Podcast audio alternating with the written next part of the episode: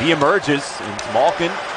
Two on two, it's Jared McCann. The drop pass. McCann has Tanev, goes there. Tanev to the goal, stop on the rebound, score!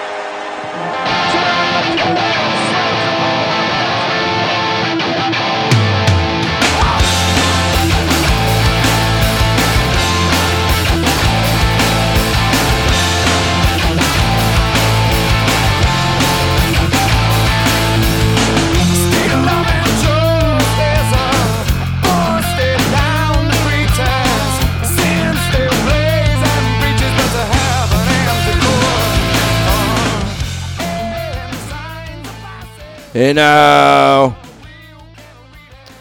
welcome to season 11, episode 5 of the Sportscasters. We have a good podcast for you today. It is March already. We have gotten to the month of March, and uh, it is March 7th, Sunday, as I record this today in Buffalo. And you should have it for the ride in on Monday or whenever you want to listen to it this week. And it's a good one. Joe Buck making his fifth appearance on the show. will kick us off in a minute. And then Al Strachan, who told me in the interview that he is the Wayne Gretzky of hockey writers. Well, he said that someone told him that. He'll be on uh, to talk about his book that we've been featuring in the book club. And also, I want to mention just that that interview was recorded before the death of Walter Gretzky. So that's not covered. Uh, not because I didn't think to ask about it or not because Al was insensitive. It just hadn't happened yet. So that's the show today. Joe Buck, Al Strachan. We'll do the book club update, which has a new book, which includes a contest. So has some books to give away. And then in the end, we'll do plugs and we'll do one last thing, and that'll be that. But I guess first things first, we got to talk about the Sabres, and we're going to do it quick. There's not a lot to say, but the Sabres are a disaster. Uh, the Sabres were 4 4 and 2. They had played 10 games when COVID struck the team. Uh, they had had a weekend with the Devils where I think they won and lost one in OT. And I felt good about the team. They looked like a good team. There was a lot of good players. They seemed to be playing well. Uh, the games they lost, they were competitive in. Uh, the games they won, they were competitive in. They were getting goaltending. And then they took some time off. Now, since they've been back, they've lost 11 of 13 games, seven in a row. And in the last six, they've scored two or less. Eichel, Hall, and Skinner all have less than three goals each. Skinner has one. I think Eichel has two. I think Hall has two. I think that's it. Five total for those three. Now, Eichel's got darn near 20 points, but he's just not been the same Eichel. Obviously, he's battling injuries. But the team is a disaster, and I loved the coach. I thought Ralph was a good coach. I thought he was the guy that could take this team back to the playoffs, but I'd be surprised if he lasts the week. I think it's over for Ralph. I think it has to be over for Ralph. And that's a uh, shock to me. I thought, I almost thought in a way when the GM was hired, Kevyn Adams, that it was sort of positioning the team to be Ralph's team more than anything. And uh, it's just, it's fallen apart on Ralph. I mean, when you lose 11 out of 13 and most nights you're not competitive, they've lost six games to the Islanders. You know, he has some kind of personal issue with Jeff Skinner. It seems pretty obvious, at least. Some of his lineup decisions are questionable. Who's in the games bothers me a little bit more than where they're playing. I lines are so fluid that I try not to get too held up on that. But man, what a disaster. At this point, after 23 games played, they have one less point than the team that was designed to tank for McDavid or Eichel. And of course, with losing brings a whole nother round of Jack needs to be traded, Jack wants to be traded, all that nonsense. You know, everyone's down on Dahlin. down on Jack, down on everything. And that's what happens when, you know, you're 6, 14, and 3. You have 15 points. And that's two less than Ottawa, two less than Detroit. I mean, geez. Four less than San Jose. Now, some of those teams, they have games in hand, some they don't. But wow, what a disaster. They have the least goals, five on five in the league. They got a minus 23 goal differential, which is as bad as anyone except Ottawa and Detroit. Yikes. Yikes. And it's too bad, you know, it's a great hockey city and it's so fun when they're good.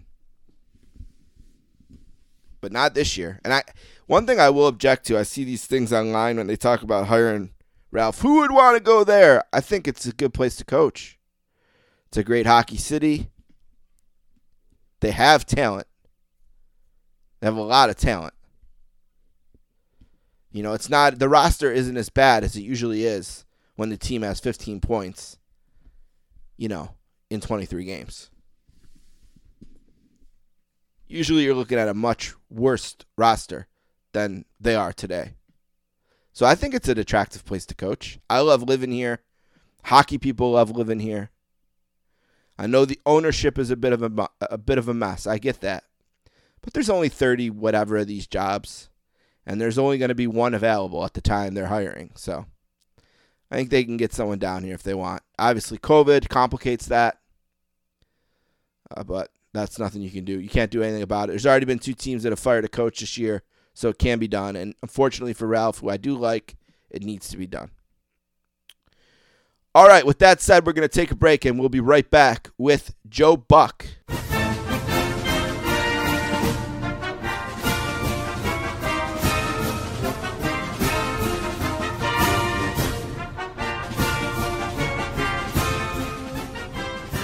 Our first guest today went to Indiana University before leaving to turn pro in broadcasting and has since been the lead play by play man in baseball and football on Fox.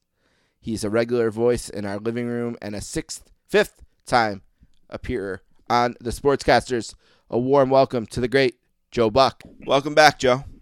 Can't believe it's been five times. Uh, the fact that you just told me that yeah, uh, blows me away the leader that I'm way too I'm way too careless with my time. I guess. well, it has been almost three years though. So I, I got you in a nice. I, I had you in a cluster. I had you. You were like, you were like in every couple months, and then I kind of drifted away a little bit, and I got you back now. So we'll see. You might be number ten before you know it, if you let me. Yeah, well, hey, let's see if let's just see if there's a number six if you want it or if I want to do it. It'll be you who wouldn't want to do it, not the opposite. Um, yeah, you never know you're in this now, and it's it's kind of good because it's just about a year, right? I mean, you kind of started like just after the pandemic started.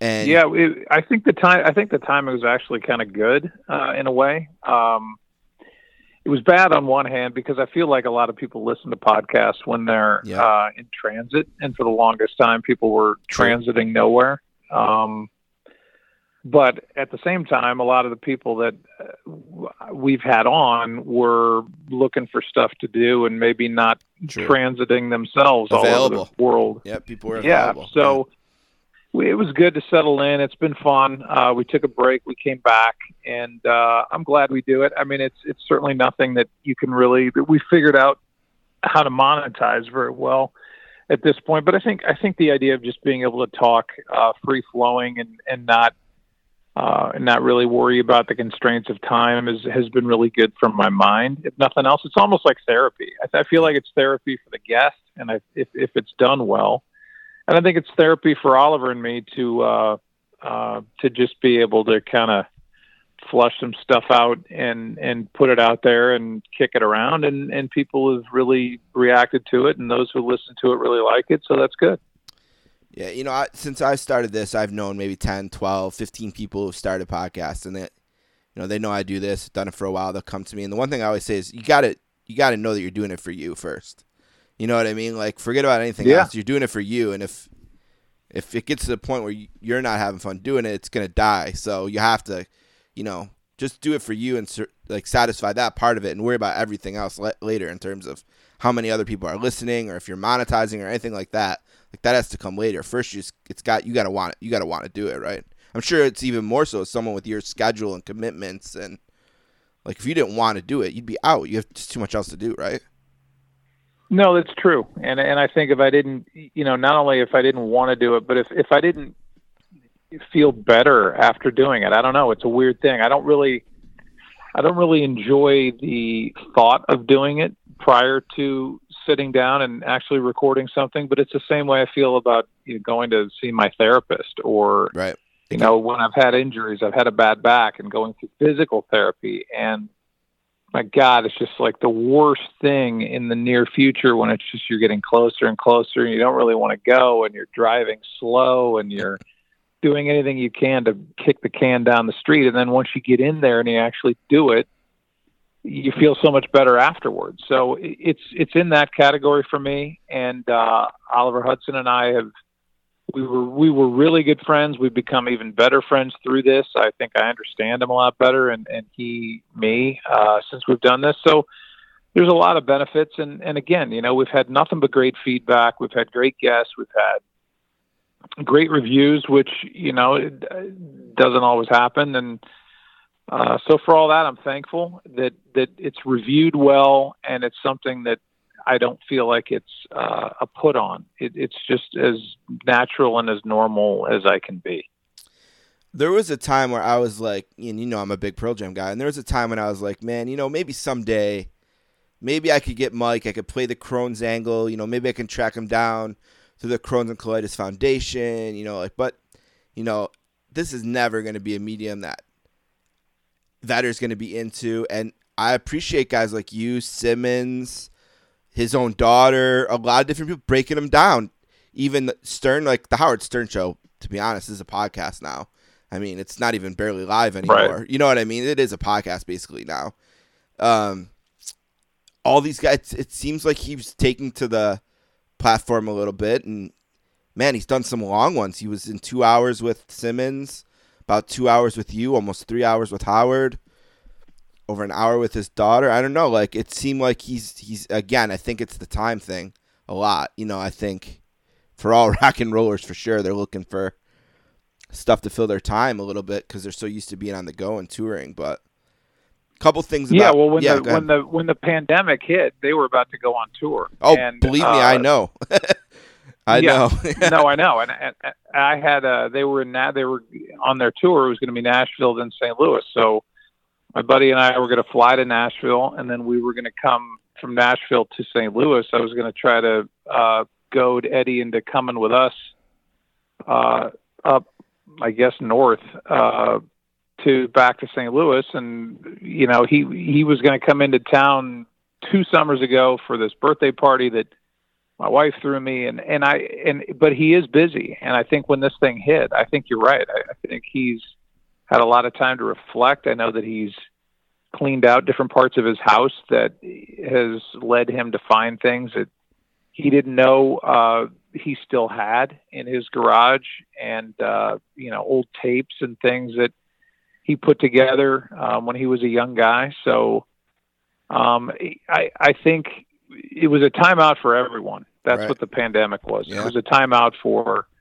it was a timeout for me. It was a timeout for our family in a good way. I mean, I, I think if there were any silver linings in that whole mess, and, and I know it continues to this day, while people are definitely fighting for health and people have lost loved ones, and, and I'm aware of all that. One of the, if there is a silver lining, it was, you know, for me having my daughters back in town right. and having them be around their their little brothers and time with the family and people, you know, actually going to a family dinner and looking at each other in the eyes and the phones were down. And and it was that part of it was kind of like life in the 1950s around here. And um you know i i was i was thankful on one hand for having some idle time and you know the, all that's up against what we were all up against which was wondering what the hell was next in in this twisting turning pandemic. So you know, somehow I was able to stay healthy with uh, with my travel schedule, which I, I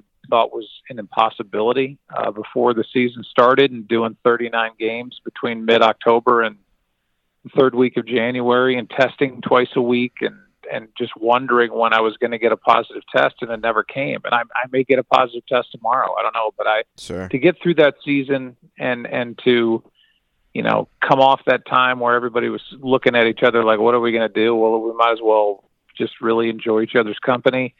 Uh, there, I, I think, you know, it wasn't all a waste, and uh, that, that's really the only way I can look at it. And I think that's the way Eddie looks at it, or anybody else, because we're all just humans trying to get along. Yeah, I just got my letter from my doctor saying I can get the shot now. You know, like I can kind of jump the line because of my pre-existing conditions, and so now it's just a matter of finding Sure. the shot. But it's like I would be so frustrated. I'm sure you probably feel the same way. Like if you get that get through that much of it, you know, it's got to be so frustrating, even more so, to get it now. You know what I mean? Especially if you've been careful and diligent. Like, oh, I think about that. I've thought about that like all week. Like, oh my god, if I if it if if the virus beats me to the shot, I'm gonna be pissed. You know what I mean? Because I no, would- uh, that's a that's a yeah, that's a good way to put it. I mean, I think about that all the time. Like, I can't tell you how much, and and I thought about this. You know, I, I wonder how much the constant hum of this virus, and wondering, you know, if if we're being as cautious as we can be and as safe as we can be. I wonder how much added stress that put on all of us during this time, and you know, my mom had it, had the virus. My daughters have had it. Um, you know, a, a, a lot of people around me have had it. yeah, my brother. Thankfully, haven't lost anybody to it. Um, but my 81 year old mom was was not good for a long time. In October, when I was gone in Texas doing baseball playoffs and World Series, you know, that's when you when that stuff becomes real. And uh, Sure. I, I'm with you. I mean, I'm, I'm like, man, we're at the bitter end of this thing with vaccines theoretically becoming more and more available, and that's been my big frustration. That man, I the communication for the vaccine and and how, when, where, and why we're going to get it. I, I don't know, but I can't speak for you, but I've signed up on every website I can find, and the Yeah. communication back has been almost non-existent. So I, I just can't believe we can't roll this thing out better than we have. But uh, whenever it's available, I will sprint to go get it and uh, look back on a on a long year. Yeah, and I think you know it was unfortunate in a way. Like regardless of who you were for, you know, it's, it's probably wasn't the best time to switch administrations in the middle in terms of the rollout itself. You know, like regardless of who you were for, I'm sure that's part of why. Um, you know, it hasn't been as clean maybe as we would have hoped. You know, maybe there was mistakes made before the transition, maybe after. I don't know. Either way, but I think we are finally getting to the point where you know I think the latest projection is by May there should be enough doses to match arms that want doses, you know, and it's like I'm sitting here in March, the letters on my table in the other room, and all I can think about is like, man, if I can't beat the virus, you know, can't get the vaccine before the I'll be really mad. I'll be really mad. I'll be really really really mad, but what are you going to do, right? I mean, Yeah, no, but that, that that's well said. I mean, I think no matter where you come down on the political spectrum, which is about as polarizing Yeah. as it's ever been in the history of this country or maybe anywhere, um, you're right. To have this pandemic hit in the final year of one administration prior to the first year of another administration and kind of the handing off, I, I think I'm sure just naturally speaking, stuff gets lost in the transition and uh, and that's too bad. So, you know, my mom's gotten the shot. She's the only person in my immediate uh, family Yeah, or really circle of friends, yeah, that Yeah. that have had the vaccine, and uh, she had a reaction to it. It went away after a day, and uh, I I sleep a little better knowing that that she's vaccinated against it. Yeah, I have an 86 year old grandmother. She got it, and my mother got it as well because of her work in the school. So she was able to get it when she did. She's had both. My grandma's had both. Like you said, they the second shot. I think the first 24 hours they didn't feel that great, but like you said, kind of got over Yeah. it quick. And and and the hard thing was for my my grandmother who's 86. Like to me, she's the boss, right? Like I don't tell her what to do, you know. And with the whole COVID thing, um, you know, in the beginning, I was saying like, okay, well, I can't go see my grandmother, you know, like God forbid, and that was okay with her for a week or two, you know, and then she's on the phone saying like, no, you don't get to decide that. I decide that. You know, you get my Yeah. great granddaughter over here. You know, you get over here, and that was that was hard for me because you know I'm I'm saying to her like, well, well what if something happens to you and blah blah blah, and you just can't, you know, you can't, and it's not my place to tell her. She's the boss. I don't tell my grandma what to do. You know what I mean? So I'm just Right. glad now that that's over. You know, like now she's vaccinated and all that. I don't worry as much, but wow, it's yeah, a wild I mean, I imagine there there's got to be some gigantic sense of relief when you when you're on even on the list, let alone when you get it. Yeah. Um, so I, I haven't experienced that yet, but you're right. I mean, I everybody had to make personal decisions. We all make them every day. Sure. We all weigh, weigh the uh, the risk reward, and you're you know you're your own human being and you're your own citizen. So it's it's up to you to make the best decisions you can. And and I, you know, we stayed. I I still went around my mom uh, Yep. prior to her getting the virus. Um, I still, you know, every day's precious, and and I'm not saying that I was perfect with it, but I, I tried to be as smart as I could and as realistic as I could with how I inter- interacted with family. Now, if, if it wasn't family, I, I was really good about um, staying away from large gatherings, from from uh, you know being Sure. around uh, high leverage situations where I, I could have been uh, I could have been in danger of contracting the virus. But at the end of the day, I mean, I think unless you just shut yourself down in your house for 12 months, at some point you were probably exposed to it and uh, you either got it or you didn't. And thankfully, up to this point, I haven't had it, and we'll see what tomorrow brings. How did you do like getting through the season? Like, I talked to Kenny Albert. We you know we were talking, and he thought, you know, he said that he just he felt safe. That everything that was put in made him feel safe and comfortable. And I know he's another guy who works a ton, especially right around when you were working a ton. I don't know, similar experience for you, or was it different? Like, how did you feel? Was there any protocols you felt were too much? Any you felt were not enough? Like, how did you feel like getting through it? You know, in your 39 Yeah. days or whatever was the you know that big chunk there, or even beyond that. Yeah, I I felt I felt fine, I guess. Um, you know, I had a taste of doing games both ways. I had a taste early on in I guess it was July of doing baseball games remotely, which has its real negatives and and has its positives. And I think uh, during a pandemic, the positives are you can really limit where and, and how you're exposed uh, theoretically to a virus like that. I mean, you can really control your environment that way, and you can Right. get in your own car, go down to a studio, walk in the studio, really be around nobody else, put the headset on, do the game, put the headset down, and go back in your car and go home. And I think there, you know, there was real value in that. And then as the season wore on, you know, we weren't any more protected against the virus.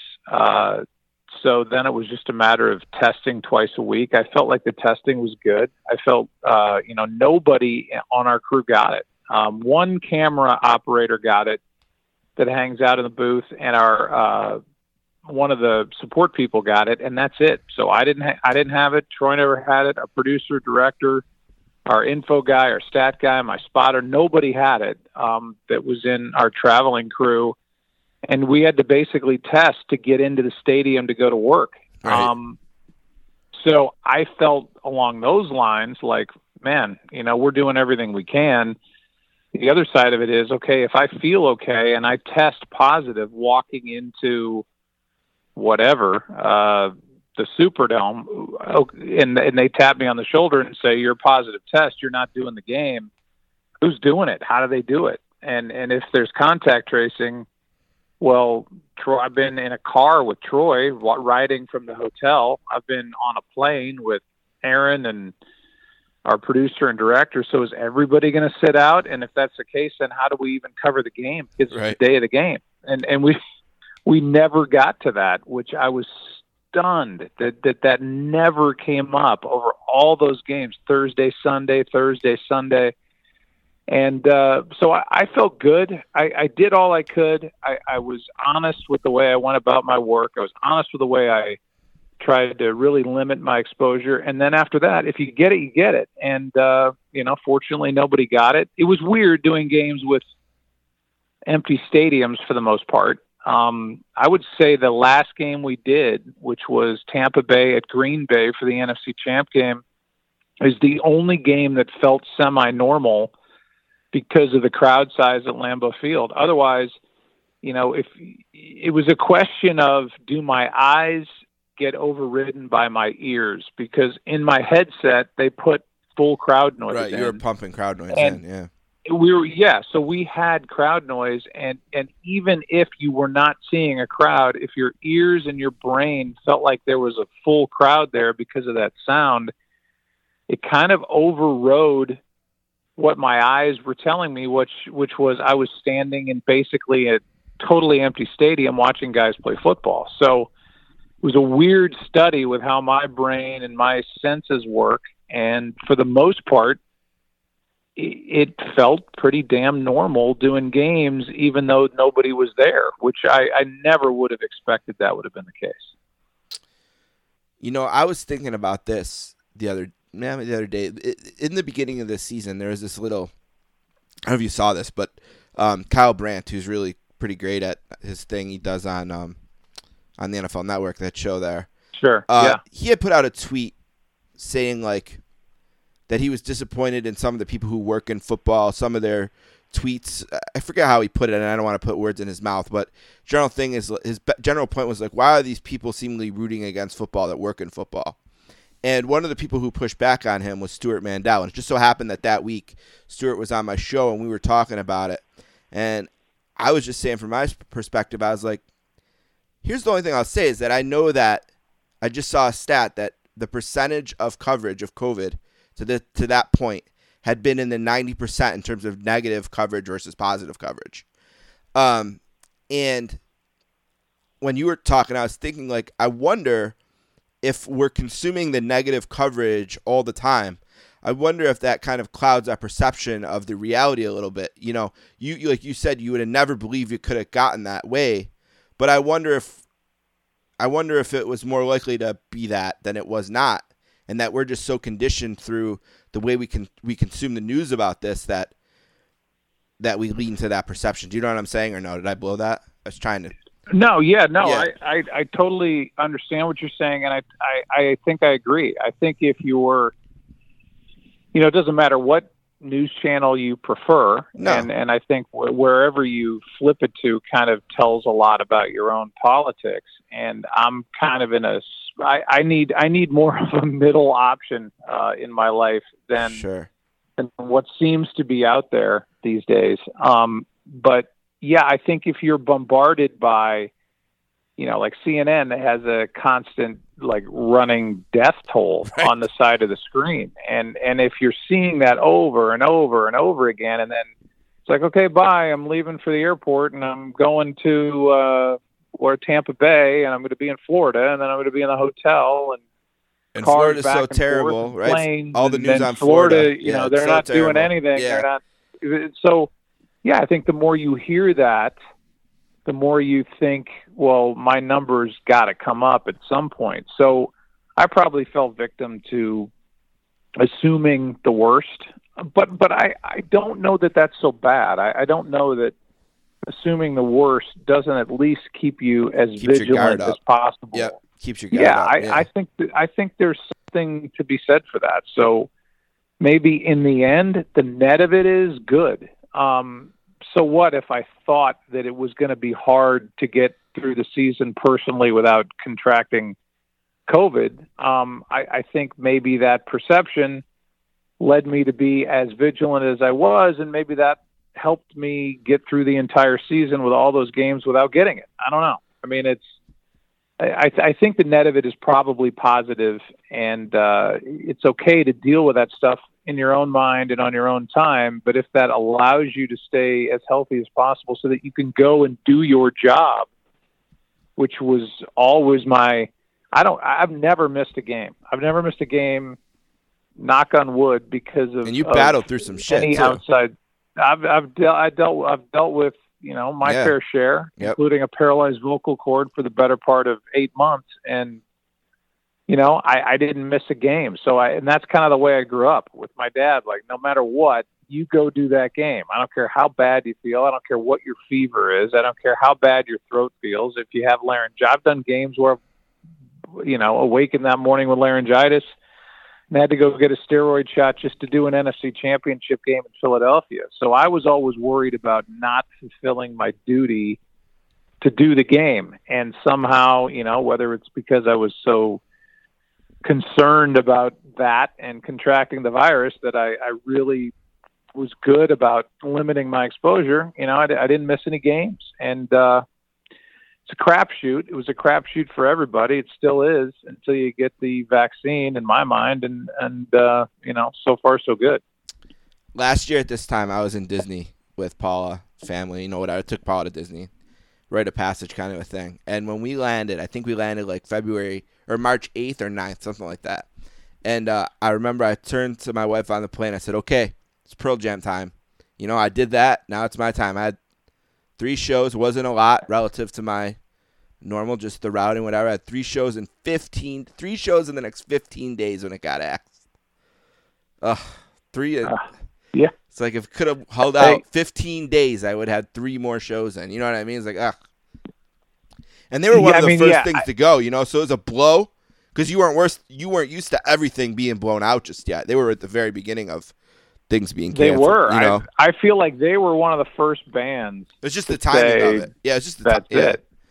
Yeah, Yeah, because the timing of it was such that they were about to launch a tour, and then they were in Seattle, which right. Washington was the first was spot. kind of Yep. yeah, that was one of the first hot spots with the uh, retirement homes and the you know whatever. So I, I think everything conspired against them, and and I'm sure if I haven't talked to Eddie or anybody even in that business in in a in a long time, but I, I don't know what they're being told as far as you know doing shows, live shows, and and what the you know the the risk reward is there and and if if any of these communities are going to let people really congregate to the point where it's worth it for them to to go back on tour anytime soon I, w- I would imagine the answer is it isn't Yeah, I think for a band that is as cautious as they are, I bet that they're still a year away or half a year away at least. You know, like they've already lived through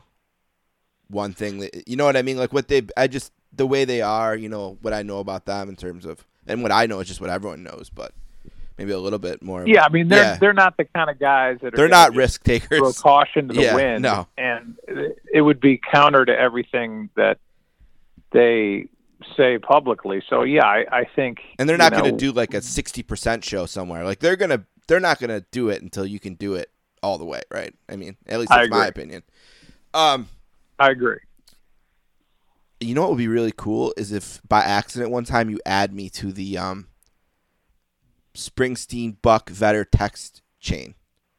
Like if it just happened by by, mistake. accident? Yeah, like if you you know, sometimes you click around wrong, like maybe one of the boys has your phone he, he's in there and I my name gets in there somehow like Is that well, your I mean, I don't want to. I don't want to mislead. I, I this is. Uh, it's more during kind of big events that I'll be texting with Eddie, and then he will relay something that Springsteen said to him Oh, back to me while okay. I'm doing the game. So it's not like a multiple text chain kind of a thing. It's it's more port to port, one to one. So I, I don't want you to be misled thinking that this is a big group, uh, big group text thing. I love the boss, but I'm honestly I'm just in it for the better part anyway, so that's all right. That's something you mentioned Yeah. when you had him on. Oh, I know why you're there. I know why you're there. Uh, the, I uh, I wrote and deleted about thirty different text messages after that interview to you about what I thought of it, and then in the end, I'm like, he doesn't care what I think about it. You don't need to tell Joe Buck. Well, yeah, I do. Absolutely. No, I it's like he was on a lot of different shows. So like um like the Stern one for example, it- it was it was eh to me. You know what I mean? Like I don't know, like you got him that long. Like he had so much time and it was he did really great on the Cornell stuff, I thought. You know, like I thought he was the first one to kind of take Ed there, you know, but I thought he could, Yeah. could have gone a little bit farther. I mean, who am I to tell Howard Stern how to interview, right? What a ridiculous thing to even say out loud. But just as a fan, like, and I appreciated they saved the politics till the end, and there wasn't a lot of it. you know, because I just I'm so much interested in almost everything else about Eddie than that. And but I did think he had an interesting angle about his friendship with Ramone and him being conservative. So I did it kind of like that. Thought that one's okay. Simmons, I thought him with Jeff and Ed was pretty pretty good. And then you guys, you know, I guess my only thing was that, you know, there was maybe just 10, 15 minutes too much on the father stuff. And I know that's kind of what that's what the podcast is. You know what I mean? Like whatever. Like anyone who's going to get that kind of time with them you know, they're going to go their own way. I'm sure someone listening to this thinking, like, oh, you got 30, 40 minutes with Joe Buck. Like, what are you talking about this for? So I understand that part of it. But no, I mean, I, I, yeah, I, I mean, enjoyed it. It's impossible. It's impossible to satisfy everyone. Yeah. Uh, especially when you're talking with uh, somebody like Eddie Vedder. Um, because I, there's so many different ways you can go. I, I think the one thing, you know, since our podcast is called Daddy Issues, it was right, and I knew I knew it'd be that incumbent yep. upon us to to go there yep. and to to go back over some of the stuff that he's told me privately. The hard thing is when you interview a friend, as opposed to somebody that you really don't know.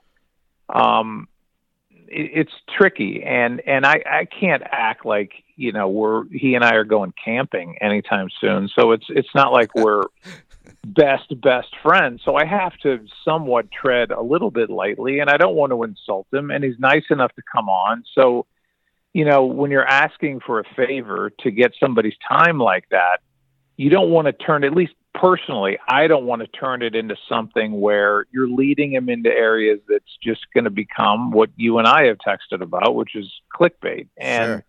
I wanted to have just a a real open, free flowing conversation. I didn't have really any preconceived notions. I didn't have an outline. I didn't have anything that, that I wanted to get to uh, any more than kind of following where the interview was leading. And I think one of the one of the downsides of podcasts is they can they can get rambly and they can go into areas where it's like, can we just cut that out? You know, can sure. we take that away? Yep. And but but at the end of the day, it's like I'm not going to cut out anything that the guy said because he's Eddie Vedder. So I, it's just a lot of a lot of different places to step and not step to and ask you got and great not stuff. ask. You got great stuff on him, like with the CD with his dad singing on it and everything you cover there. Like you got great stuff. Like I remember my daughter was in swimming when I was listening to it. I think I did text you a couple times. I was lingering again. Yeah. Yeah, but uh, but um, yeah, it, um, no, it was it was great. Like it, like what I will say about the one with Simmons, the one with Howard, the one with you. The one thing I did appreciate is none of them were at all like. You know what I mean? There was no redundancy between the third, between the three. You know, I think the one I'm waiting to hear, um, I guess what I'm looking for because of the level of fan I am and how long I've been a fan and what I know. I'm just waiting for that perspective. Like, like I think people think fans want to know like, oh, when's the new album coming out or when there's gonna be a show or something. It's like, yeah, we want to know that, but we kind of know or have a general sense of those things. Like, I want to know know more about like the origins of songs or like the Sure. You know, yeah. certain moments that they shared together or why they made certain decisions. So I'm kind of waiting for that interview with him. You know, and each one of them had had a little bit of that. You know, and I when they when you guys would be there, I'd be like, okay, okay, let's stay here, let's stay here, let's stay here. You know, and then Howard's like, so you and Joey Ramone fought over politics, and I'm like, no, no, no, go back. You know, like, but right, yeah. no, and I get that. I mean, it's and it's not to not to totally switch gears, but it's kind of like doing baseball in 2020 or 2021. Uh, when October rolls around and you're doing a World Series, you have to make decisions. Uh, and at least I do. I feel like, and maybe I'm wrong, but this is the way I look at it. Like if if you're doing a game in October you've got to believe that you have a few more of the casual fans involved in watching the game than you would, let's say, a, a Tuesday night in June, sure. uh, where you yep. can, you have time and you can get down into the weeds and you can go into analytics and you can talk about war and you can talk about, you know, uh, launch angle and spin rate and all this other stuff. But by the time October rolls around, you you've got to paint with a broad paintbrush, and that's the way I look at it. And that may be wrong, but I, I don't feel like that's the time That's like a general storyline. Who's on the bench? Who's in the bullpen? Who's hot? Who's not? What's the guy's batting average? How many RBIs? If you start going down the rabbit hole of spin rate, launch angle, all this other stuff, I feel like you alienate more uh, than you endear yourself to a smaller portion of the audience. Like if if if people are dying for that, there's ways to get that. Sure. But but you have to talk to the biggest, the widest uh, section of the audience that you can. And and when that changes, then then I you know I'm I'm not the guy. I'm not the guy to do that. So Sure. I, I think you know those are the times for for trying to cast the biggest net, get the biggest tent put up, and bring as many people under it for the for the good of the game as possible. And that's the way I've always approached it. So doing any of these interviews, you know, to get down into the weeds of the process on, you know, let's go back and what were your thoughts when you wrote daughter or whatever. You start going down these really tiny, narrow passageways. I think for you, you're freaking out and loving every second of it. And for the vast majority of people, they're like, okay, what's next? I'm, I'm not interested in this. So it's, you, you gotta, you gotta speak to the most people you can. And Cameron Crowe had the same thing, right? Like when he made Pearl Jam 20.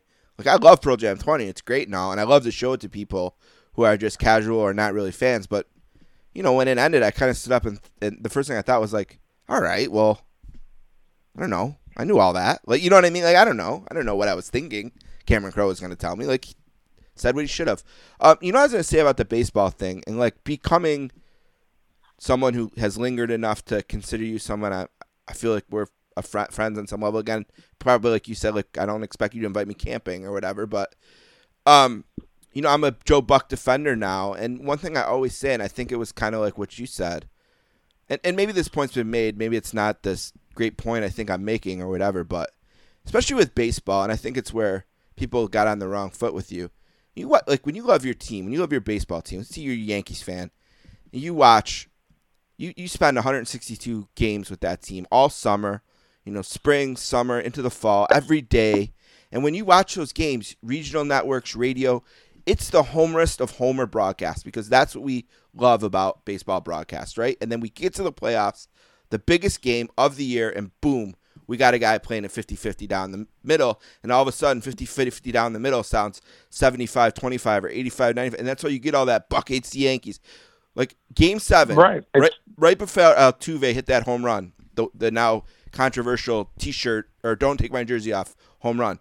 I opened Twitter up and I found as many tweets of people saying Joe Buck hates the Yankees as Joe Buck hates the Astros. It was Yeah. 50 50. And it all stems from, well, of course, because all year these people are watching lopsided homer broadcasts that we love in baseball, right? And now all of a sudden, the biggest game of the year, and like, you're not cheering for the Yankees. What the hell happened? He must hate us, right? I don't know. Is, is that a real obvious? No, that that's exactly it. No, that's that's it, and it's well said. And I could do seminars on this because it it also involves a director. Like I've talked to, I used to do the Cardinal broadcast. When I did the Cardinal broadcast, and I was paid, in essence, by the Cardinals. Well, I mean, how do you think it's going to sound? It's going to sound like everything the Cardinals do is great, and everything the other team does uh, was, uh, you know, was shouldn't have happened and oh my god I can't believe the Cardinals just gave up the lead or whatever if you- if you tune on if you tune in any game you hear the hometown announcers and this is their job. So I'm I'm not criticizing it because I did the same thing and that's how you have to do it. But if the opposition hits a home run it's like oh that ball's going to go and that puts the Marlins on top 5 to 4 here in the 6th but if you're doing it on network TV well you've got to get excited for that. Right. and and you've got to you've got to you've got to rise to the to the level of the moment. And you're not vocally crestfallen because one team just gave up the lead. You've you've got to play it both sides. And so you're right. It's the same with directing the game.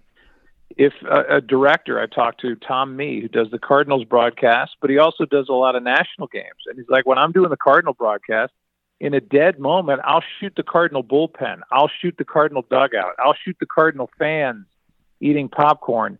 It, it, but a national director will split that all up. I'll shoot the Mets bullpen. I'll shoot the Cardinals bullpen. I'll shoot the Mets fan eating popcorn. I'll shoot the Cardinals fan eating popcorn. So it's just an entirely different thing, and it's when people care the most.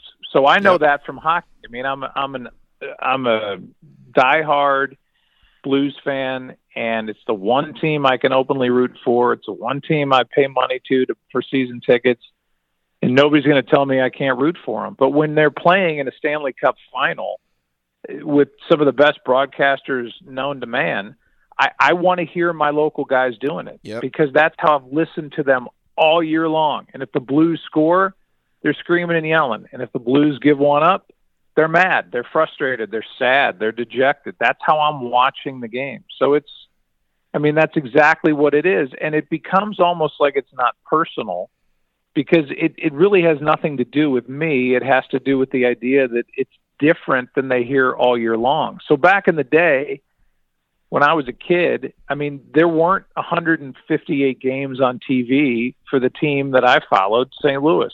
And and when the game of the week showed up, it's like, oh my God, Vin Scully and Joe Garagiola are going to talk about the Cardinals on national TV. Well, now TV's not a big deal; it's every night.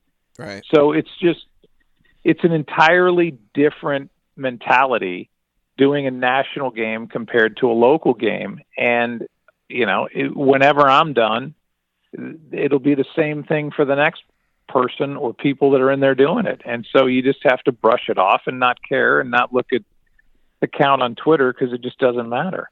Yeah, and if I was a Yankees fan and I watched the 96 World Series against the Braves and I had got my first taste of that annoyance, right? Like, man, this is the first time the Yankees have won since, you know, what, 82 or whatever it was. I want to hear Sterling yeah. flipping out. I want to hear ball game over, World Series over. You don't hear all that. I'm annoyed. You know, now by 2018, 2020, 2021, it's I got a little annoyed in 96. I got a little more annoyed in 98, a little bit annoyed in 99. Then they were in right. it again in 2000 and 2001 and then, you know, 2009 and all the CSs and then when I turned football on and it was the Giants game, it's like, "Oh, there's that guy that hates the Yankees. He's calling the Giants now." And all of a sudden I'm on Twitter right. saying, "I hate Joe Buck. He hates the Giants and the Yankees." You know. Right, which couldn't be and and just to step back and look at it logically. If if I work at any network and a New York team yes, is good, the Yankees, yes. Let me uh, let me just let you in on a little secret. Uh, I may be guilty of having a if really for any big market team, Boston check, uh, Chicago check, Yankees, check. Dodgers, uh, San Francisco, yeah. Dodgers, yeah. check. Like, and and then once they get in, hey, whatever. But but just logically speaking, do you think the Yankees be having their kind of this golden era with Jeter and the core four and all that right when Fox got baseball? Do you think that was probably good for the network? I'd say, yeah, that was good for Fox. And whatever's good for Fox is good for me. So, you know, and again, Red Sox Yankees, like when that happens back, you know, 03, 04, it's like, man, you just, you just wash your hands and go, may the best team win because these are two major markets going at it and all we really root for are great ratings and great long series. And beyond that, I don't care who wins or loses. Right, and you got and it two years in a row in that case, right? Oh three, oh four, both yeah, it was, gamers, and they were unbelievable. Yeah, I mean, classics. They were unbelievable. Yeah. They were both. I think they were both seven games. Yep, I mean, obviously, oh four was, but. Yep. Oh three, 03 boom, was seven games, yeah, and that was Aaron Boone's yep. home run off Wakefield. So I mean, that's 14 games of gold yep. For the network, and yet it's like Yankee fans or Red Sox fans like you hate her. No, actually, right. it's the opposite. But uh, that's well, just if you want to go on believing that, go ahead. The sportscasts are here with Joe Buck finishing up. I guess we're not talking about calls today. We missed. We we got on on other stuff. Um, two quick things, and I'll let you go. Um, I gotta get I gotta get something in real quick to my PR department. PR department, get ready. This is the stuff I want you to type up. Um,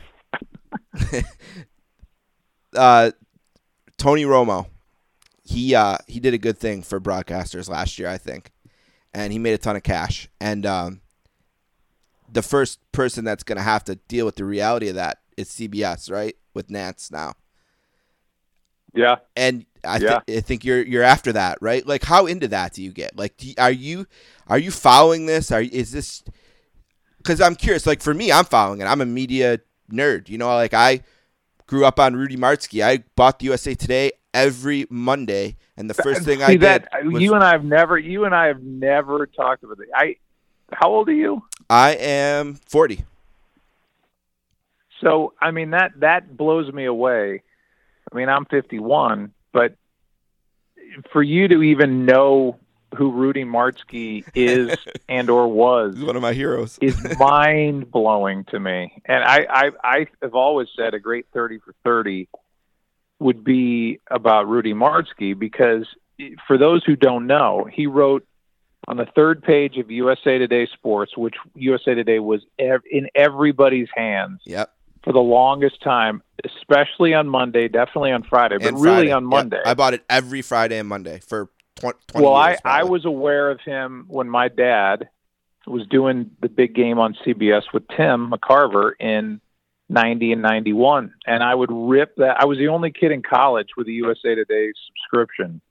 And I got it because of Martzke, and he used to hammer, hammer my dad. Oh no, did he? And every, oh my God oh, it was horrible. And every Monday I'd get that I'd run up to the to wherever the hell they dropped it off. And I would grab that thing and rip it open and I would just fume with him just just filleting my dad. And this was the most powerful non in the business guy of of all time. Because Him what he said yeah, what he what he said kind of was adhered to by network executives. And and he couldn't totally get you fired but man he could help. And he couldn't totally get you a raise or get you hired but he could help. And so Martzke was great to me when I started out. And I don't know if that was guilt for how he was to my dad but it was awful. Wow. so I, to answer your question I I really don't. I I think Tony in my opinion Tony came along at the perfect time, and he did something that really, to this day, really puts him in his own category. In that he didn't come into the business right off the field trying to sound like everybody else. He didn't come off did his own trying thing. to sound like he did his own thing. It was Yep. almost like, and and and he's a friend of mine. I mean, it was almost like he had never watched a game before in his life. Because I think you would typically get off the field and go, okay, how did Aikman do it? How did Madden do it? How did, you know, right on down the line, everybody, and Collinsworth, everybody.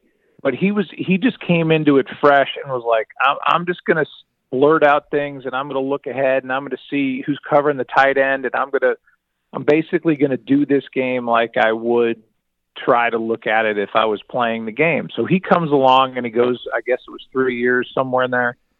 And then ESPN has been dying for somebody to come in there and help Monday Night Football, and CBS didn't want to lose him, so he was in a perfect position. So I, I don't know that those circumstances are ever going to present themselves again where it lines up, where you have two suitors for one person, and then the price went through the roof. But good for him. I mean, I, I don't, I don't begrudge that at all, and. uh you know whatever happens with Jim or whatever I I can only I can only worry about my own backyard and I can tell you that I work at a place that is different than any other place that I've heard of or been exposed to it, it's still very much a family feel at Fox and I've been there since I was 20 I got hired at 24 and did my first games at 25 I I just I don't know. I don't look at this business that way, and and so, you know, whatever happens in the future, I don't know. But uh, I'm just content as I sit here talking to you, and they've been nothing but great to me. So whatever transpires, transpires. But I can't control a lot of that. True. And also, I mean, it's it's nice to see the field you work in, the value of that employment go up, right? I mean, I'd be excited. Well, it's it's harder now. I think it's harder now than it's ever been to do live sure. events. uh, live sporting events, and to to be, you know, considered. And I'm not talking about myself. I'm talking about Tony in this case, or Troy, or any of the people that do it. It's not easy, and and it's not easy to find a good one. And when you find a good one, you got to hang on to that person, um, you know, to a degree. And and so you know, Tony found himself in a perfect position, and uh, you know, good for him. I, but but it's it's it's not an easy gig, and I think people just believe that we kind of just show up and just start talking, and you know, we're all dumb and we all make mistakes, and we're all you know, we don't know anything about anything. But I'm telling you, it's I think people would freak out with the the clutter and the chatter that goes on behind the scenes and trying to kind of wade through all that and do the games. Um, it's it's it's a different type skill. And that's why the same people have been doing it for a long long time. When you hear rumors about troy you know like oh maybe he'll be a gm you know maybe he'll leave the booth do you ever think like i wonder i would think two things like do you think oh man when mccarver left I had a few booths there. It wasn't as easy. Yeah, I'm great with Smoltz now, but I remember that transition. That wasn't great. I don't man, I wouldn't want to love to have to do that in football again, or you know, or is there someone you think of like, man, well, maybe it would be great if Troy's, you know, the GM of the Cowboys. That be really cool to work with this guy. Then it opened up like. You, when you hear these rumors, you just think, ah, Troy's my guy. He'll be with me. If he's not, we'll worry about that. Or like, what's your what's your mindset when you when you hear something like that? No, it's funny because yeah, that that couple different off seasons and it are actually toward the end of each season. It's happened twice now, and it happened this last year where that kind of started picking up steam again. I, I am guilty of going right to the source, this being Troy, right and up. going, "You don't want to do that. You don't want to live and die with salary caps right. and." Winning and losing, and fan bases, you know, wanting Remind you to him how make good this your move. gig is. And, Yeah. I'm like, come on, man. We're we're flying around doing these games. We get along. We actually really like each other, and we enjoy it. And so I am recruiting. I am if Fox wants to keep him, and I know they do. I'm their best recruiter to try to keep him from doing it. At the same time, I want him to be happy, and I want him to do what he wants Sure. to do, and I want him to be challenged. And if he feels like that's the next frontier, I, I couldn't blame him because he's seen other guys do it and have success at it. And I think those guys that are competitive like that always want some semblance of competition in their lives. Uh, but yeah, I, trust me, I, I run right to them. I'm like, come on, you don't want to. I know Jacksonville's got a lot of salary cap space, but come on, we got it pretty damn good here. And and eventually, you know, we end up laughing about it. Sure. So I. Call Jimmy Johnson. Hey Jimmy, can you remind Troy what it was like to work for Jerry Jones? yeah, Yeah, or right, whatever. or going down to Miami, or I mean, Yeah. you know, these are these are it's it's a big it would be a big shift. But again, I mean, if I would, he and I've been together for I don't know what it's been, eighteen years, something like that, which is pretty rare in today's world, um, broadcasting world. So, you know, we've been together a long time. We've we've uh, been through a lot in the booth, out of the booth. We both have daughters, and we've watched them both both sets grow up and uh, kind of get out of the nest. And so we've got a lot of shared experiences that way. But again, I, I, I root for him on the air. I root for him off the air. I, I want him to do what he wants to do. But God, I, I don't want to lose the man. I don't blame you. All right. Um, looking forward to the Hall of Fame. Yeah, that'll be fun. I mean, I, I think it's the only thing I can I keep falling back on and saying about going in uh, getting that award, which is different than than Sure. kind of going in to the Hall of Fame, is that my mom saw the announcement and was watching it when it happened, and I think it meant more to her to know that I was joining my dad, her late husband, in there with that same award. Um, That's awesome. and that she's yeah. around to see that Yeah. and and you know being able to be in Canton at that time where it's going to be basically two classes, one of which is a big class Peyton. uh, going in. Yeah. Yeah, Yeah, I mean, it, it, it'll just be fun. It'll be fun to be kind of a fly on the wall. I mean, I, I know my place uh, at that ceremony, which is, you know, I'll I'll have a table in the coat room. Uh, I'm, I'm probably won't even be anywhere on the main dining room, but uh, just to be around it will be cool, and to to be able to say that, you know, my dad's a recipient of that, and now I am, and and my mom uh, got to see all that. That that's the best part. You'll be in the felt forum, and the the ceremony will be in the garden, right? Like that kind of. Exactly.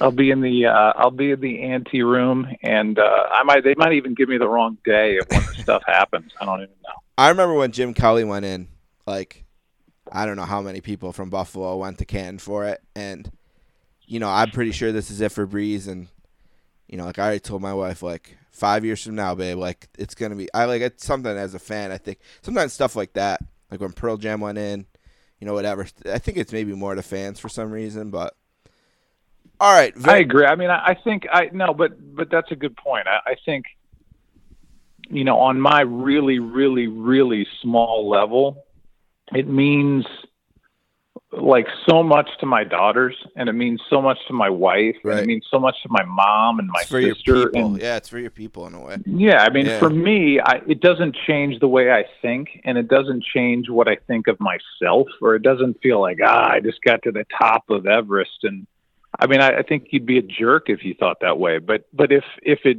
provides a moment for all of us to kind of exhale and go, man, this has been some ride, then, you know, for you as a fan, for Drew or, you know, Jim Kelly and those people that just love and adore for great reason to be there to celebrate this great career and all those wonderful memories that those two players that you just highlighted uh, have brought people, then that's that's awesome. And that's really what it's about. It's about it's about the fans as much as it, as it is about the player and I know I think for Bills fans, like it was their guy was there fine. You know, like it was that was their guy. Like a lot of lean years. I remember when I went as a kid, it was like there was OJ there, you know, and an off and Jack Kemp, and that was it. You know what right. I mean? Like and for you know what I mean? Like and for for a Saints fan, like this is our guy. Like our oh guy's gonna be there. I don't know. No, I, I was just saying I, I was making a joke and then it cut out. I said I got bad news for you. I, I hear that Brees is going in as a Charger. yeah, that that wow, he might. Yeah, he might. He's a lot of a lot of great years there compared to the New Orleans for sure. All right, yeah. very last thing. I'll let you out of here on this. I was asked to be on another podcast, and the topic was making Mount. They it's called Making Mount Rushmore, the show, and it was play-by-play men and color men. So I'm gonna give you mine. I want you to critique mine, and then you can tell me what you change or add. All right. So yeah, for color man, I had Madden, McCarver, Joe Morgan, and Harry Neale. And then for play by play, I had Jack Buck, Vin Scully, Howard Cosell, and Bob Cole. And Bob Cole and Harry Neale, if you don't know, like they were the number one team on CBC Hockey Night in Canada for like 30 years. You know, and as a hockey guy on the show, I felt the need to give those guys a run. Yeah, yeah. well, but but isn't that kind of what it is? Isn't Mount Rushmore when everybody does the Mount Rushmore thing, isn't it really Mount Rushmore to you? Oh, absolutely. I mean, it's yeah, absolutely. Yeah, yeah. and so you know that that's. But you want to be Mount legit Rushmore. too. You want to be legit too. Like you don't want to like. I wouldn't have rolled up there and said, "Well, you know, I'm going to put, uh, um, you know, I'm going to put this regional sports guy who worked three years for the Carolina Hurricanes, but I really like this style." You know, like you want to bring a strong right. list too. You know, out of pride. Yeah, but but I do think that's kind of what makes it interesting is that who who made an impression on you, and it depends on in some cases how old you were and and what was going on in your life and how your team was playing and you know whatever uh, that that makes a dent um, in your life. I mean, I I like both your lists, and and I think first of all, thanks for having my dad on there. I think it's varying styles of uh, you know doing play by play or doing color analysis. I mean, there is only one John Madden.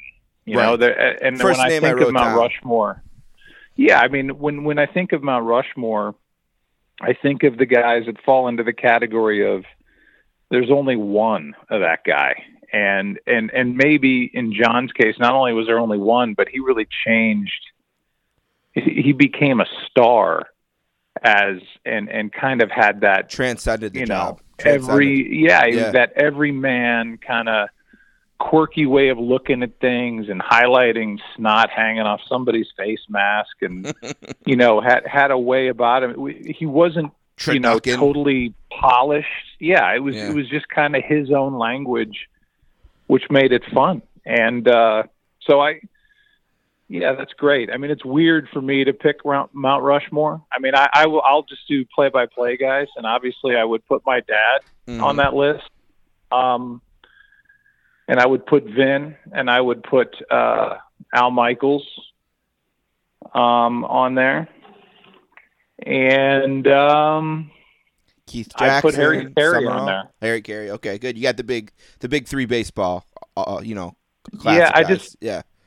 I think the everyday guys and the guys that that kind of transcended their team or their network or their whatever it might be, and and Harry you know, my God, my dad was in a booth with two other Hall of Famers back, you know, with the Cardinals. It was my dad and Harry and Joe Garagiola, which is about as good a booth as there ever has been in the history of time. Um, but you know, Harry had a personality and a persona that was larger than life, and um, kind of did it his own way. I just don't know that there's room for like all that anymore. You know, like kind of being that dynamic or being that kind of personable or right, being that wide open. It's just a different time. Yep. And so that doesn't mean it was better. It's just different. And and so yeah, I mean those would be the ones. And and I I just marvel still at Al and how good he is and how precise he is and how much he loves it. Um. So the, the yeah, that would be my group. I had ten guys honorable mention, so it was really you know really hard for me. You know like well, it's so subjective. I yeah. mean, you can look at yeah. I mean, we didn't talk about Marv Albert, Brent Musburger, Marv Albert, Keith Jackson. Yeah, I mean, you could go on and yeah. on and on. Gary Thorne, Jackson. And, yeah, it, just yeah, Dick it, it's almost impossible. Right, Dick, Dick Enberg. I mean, yeah, these are all these are all the same people that I would pick. So um, it's it's hard to limit it. it. It's it's it's hard to limit it to just four. All right, Joe. I have lingered long enough. Do you have any questions for me? No, I'm good. Okay. I didn't think I'm you good. would. I didn't think you would. I'm good. Thank you. I appreciate this. Uh, all right. And, Let's and, see if there's a sixth visit. And hey, publicly, I have to say too, thank you for helping me with that field pass. I mean, I got to meet Drew Brees because of you. So you're forever. In, I'm forever in debt to your. What was the line from the Nirvana song?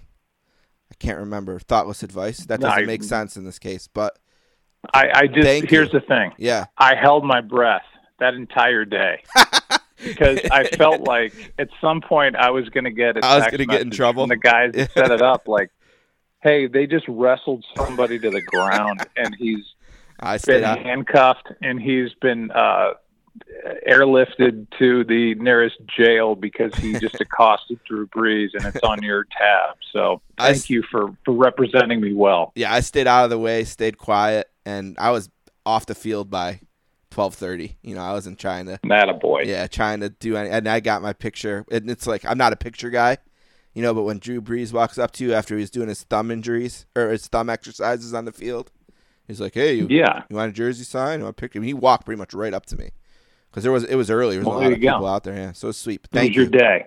Thank you.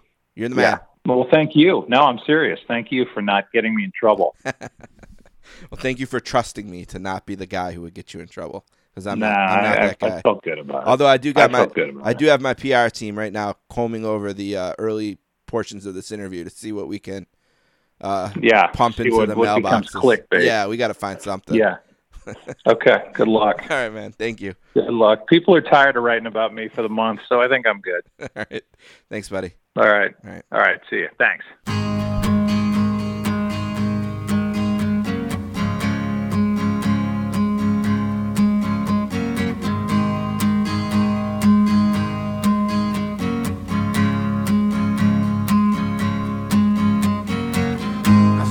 saw, could have used a few pounds.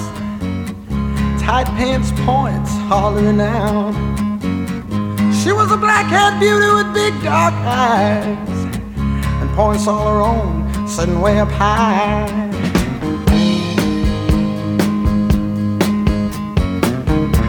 Way up firm and high. Out past the cornfields where the woods got heavy. All right, I want to thank Joe Buck for being on the podcast today. Appreciate that. Al Strachan's next. We'll get to him in a minute. First, quickly, let's update the book club because we're saying goodbye to Al's book today. Uh, of course, that book is called Hockey's Hot Stove The Untold Stories of the Original Insiders. And of course, the original insiders were on CBC's Hockey Night in Canada. After 40 minutes, it was a roundtable of insiders, and Al and I are going to talk about the book and about being on the panel and about hockey in general, including his relationship with Wayne Gretzky. And again, this was recorded before the death uh, of Walter Gretzky, so no discussion of that.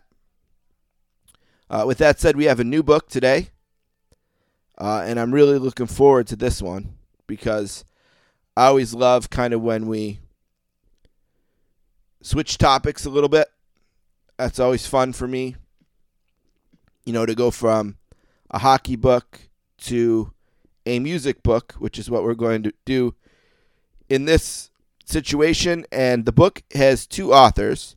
I'm just trying to bring it up here. It's called Nothing But a Good Time The Uncensored History of 80s Hard Rock Explosion. And it's by Tom Beaujour and Richard Bienstock. And I've talked to Richard and talked to the publisher. And we'll have an interview with Richard and Tom. And we will have three books to give away. So if you're interested in a copy of the book, the sportscasters at gmail.com. Uh, a little bit about it. It says hard rock in the 80s was often intensely creative wellspring of escapism that perfectly encapsulated and even helped define a spectacular over the top decade. Um, so the book's all about the music and the decadence and the excess.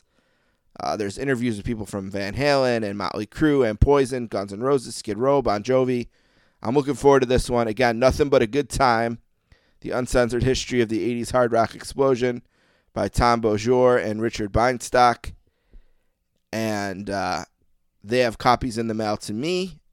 And when I get them, I will have copies in the mail to you. Email me, the sportscasters at gmail.com, and I will hook that up. All right, with that said, let's take a break, and we will be right back with Al Strachan.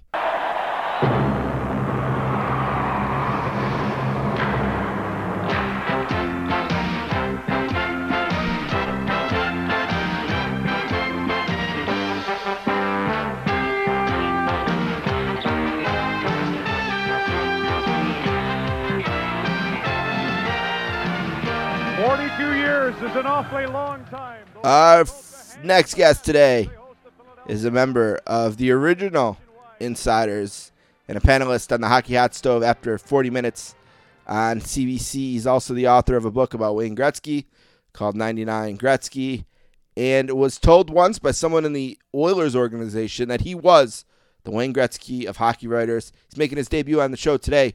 A warm sportscasters welcome to Al Strachan. Hello, Al. How you doing today? I'm great, thanks. How are you doing? It's always great to have a Hall of Famer on the show. You know, anytime I can get someone in the wing of the Hall of Fame, the writers' wing of the Hall of Fame, I'm a happy guy. So it's good to have you. you think writers should be in the Hall of Fame? Sure, I think there should be a, a, a place for that. Now, if it was Uh. if it was a situation where, say, oh, like the NFL or Major League Baseball, I think whatever, whatever the rules are, I'd say you only have five a year, and one of the five are writers, eh, maybe not. A special recognition, absolutely. Why not? Yeah. Well, I just I I don't think people go to the Hall of Fame to see hockey writers, especially because most of them have been forgotten anyway. It's it's a very passing kind of enterprise as sports writing. I mean, you can read books written in the earlier part of the century by historians or by fiction writers or whatever, but you know, who goes back and reads sports books from 1920? You know, so I don't know. It just I I the only reason that I went along with it was for my sons who like to take people up there and say, "Hey, there's my dad." Well, but I if think- you ever been to the picture in the Hall of Fame, they don't look anything like the people who have it anyway. So I think I that's suppose the it's thing. nice, but you don't go there for it, but when you get there and it's there, it's a nice thing to see. You know what I mean? It, especially you know, Yeah. Buffalo guy growing up. I learned to read to read reading Jim Kelley. You know, like I specifically. oh my, yeah, yeah. my, my parents said, "Hey, if you can learn to read this, you can find out on every Sunday who the Sabres might trade for." And I was like, "Really?" Yeah, he did a good job. Yeah. He- A very good job, and it's too bad he passed away so soon. He was a good friend of mine, and he, he was a, a funny guy and enjoyable to be with. And uh, used to, I always think of him when I went to his house, and he was like everybody else. The the remote always gets lost or under a pile, so he had it attached to a hockey stick. so you, you couldn't lose the remote. I love it. Yeah, he's actually been gone ten years already, which is a, an Is it really? Yeah, Oh my lord. amazing thing to think. And I heard a great Yeah. I heard a great story. You know, he had his classic uh, Dustin with uh, with uh, Dominik Hasek, and um, when he was getting towards the end, the Buffalo News was doing some kind of you know greatest Sabres of all time thing, and the, Mike uh, Harrington was kind of collecting the votes, and there was one last vote to uh, be counted, and it was um, it was Jim Kelley's, and, and Mike didn't really want to you know press him for it because he knew he wasn't feeling well, obviously, but the thing was is that the tie for the greatest Sabre there was a tie for the greatest Sabre of all time so they needed his vote. So it's either going to be Perreault or Hasek based on what Kelley wrote. Well to save time Mike decided to start writing up a lead on Perreault because he knew based on the history that oh Jim Kelley's going to vote for Perreault no doubt. And he finally gets him on the phone and he says "Nope, I voted for Hasek you know He I did. yeah he said he was the guy that you know was the best player and I couldn't let you know what happened between us get get in the way of it. So I guess kind of a cool story I thought about. about Yeah, Jim. it is. Yeah. I'm not sure. I, I think I might lean towards Perreault, but because he was there in in the darkest day. He was the the start, and and and that line with Rene Robert and Martin, and Yep. they they led the way. They went to the Stanley Cup Finals in what was it '74? Was it? Five seventy five against the Flyers. Yep. Yeah, yeah, and uh I was, you know, I always think of the the fog match. I was there for that, and when Jim Lorentz hit Lorentz, the yeah. bat, you Yeah, know, yeah. and all that sort of stuff. And uh, and Perreault was the center of it, and Hasek came along later, and yeah, he was a great goalie. But as far as being a great saver and, what he meant Well, to the community, He also I went to a cup. You know, Pro also went, or excuse me, uh, Hasek also went to a cup in in '99. Won a few MVPs. You know, um, and I think the argument, I guess, for Hasek is that when you look at his position, you could argue he's the greatest goaltender of all time. Don't know that you can argue Perreault's the greatest center. So- no, that's true. you know, that is true. So yeah, that yeah. might have been what, what he was thinking. Uh, I love the book. The book is called, let's get it out. We'll mention it a few different times. But the book is called Hockey Hot Stove The Untold Stories of the Original Insiders. And growing up here in Buffalo, uh, I am a long, long time Hockey Night in Canada watcher because we got it over the air here. You know, it was Yeah, a channel the- that whether our family was doing good and we had cable or we were doing bad and we didn't, uh, we could always watch, you know, Hockey Night in Canada on CBC. And I did. And I was a huge uh, Pavel Bure fan and um, loved to get home on a Friday night, uh, whether I was working or had out my own hockey or whatever, and uh, getting into bed and putting CBC on and um, hoping that Bure and the Canucks were in that second game of the doubleheader. But um, after 40 minutes, certainly in the hockey hot stove, uh, was also a highlight because, you know, especially in the beginning, and you make this point in the book, you know, it's not like we had hockey rumors on the internet 24 7 like we do today.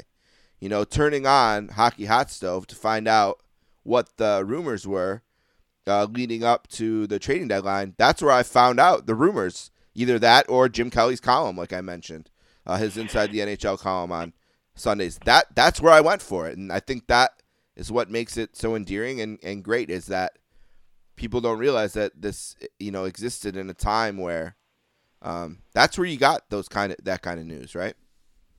Yeah, well, it was.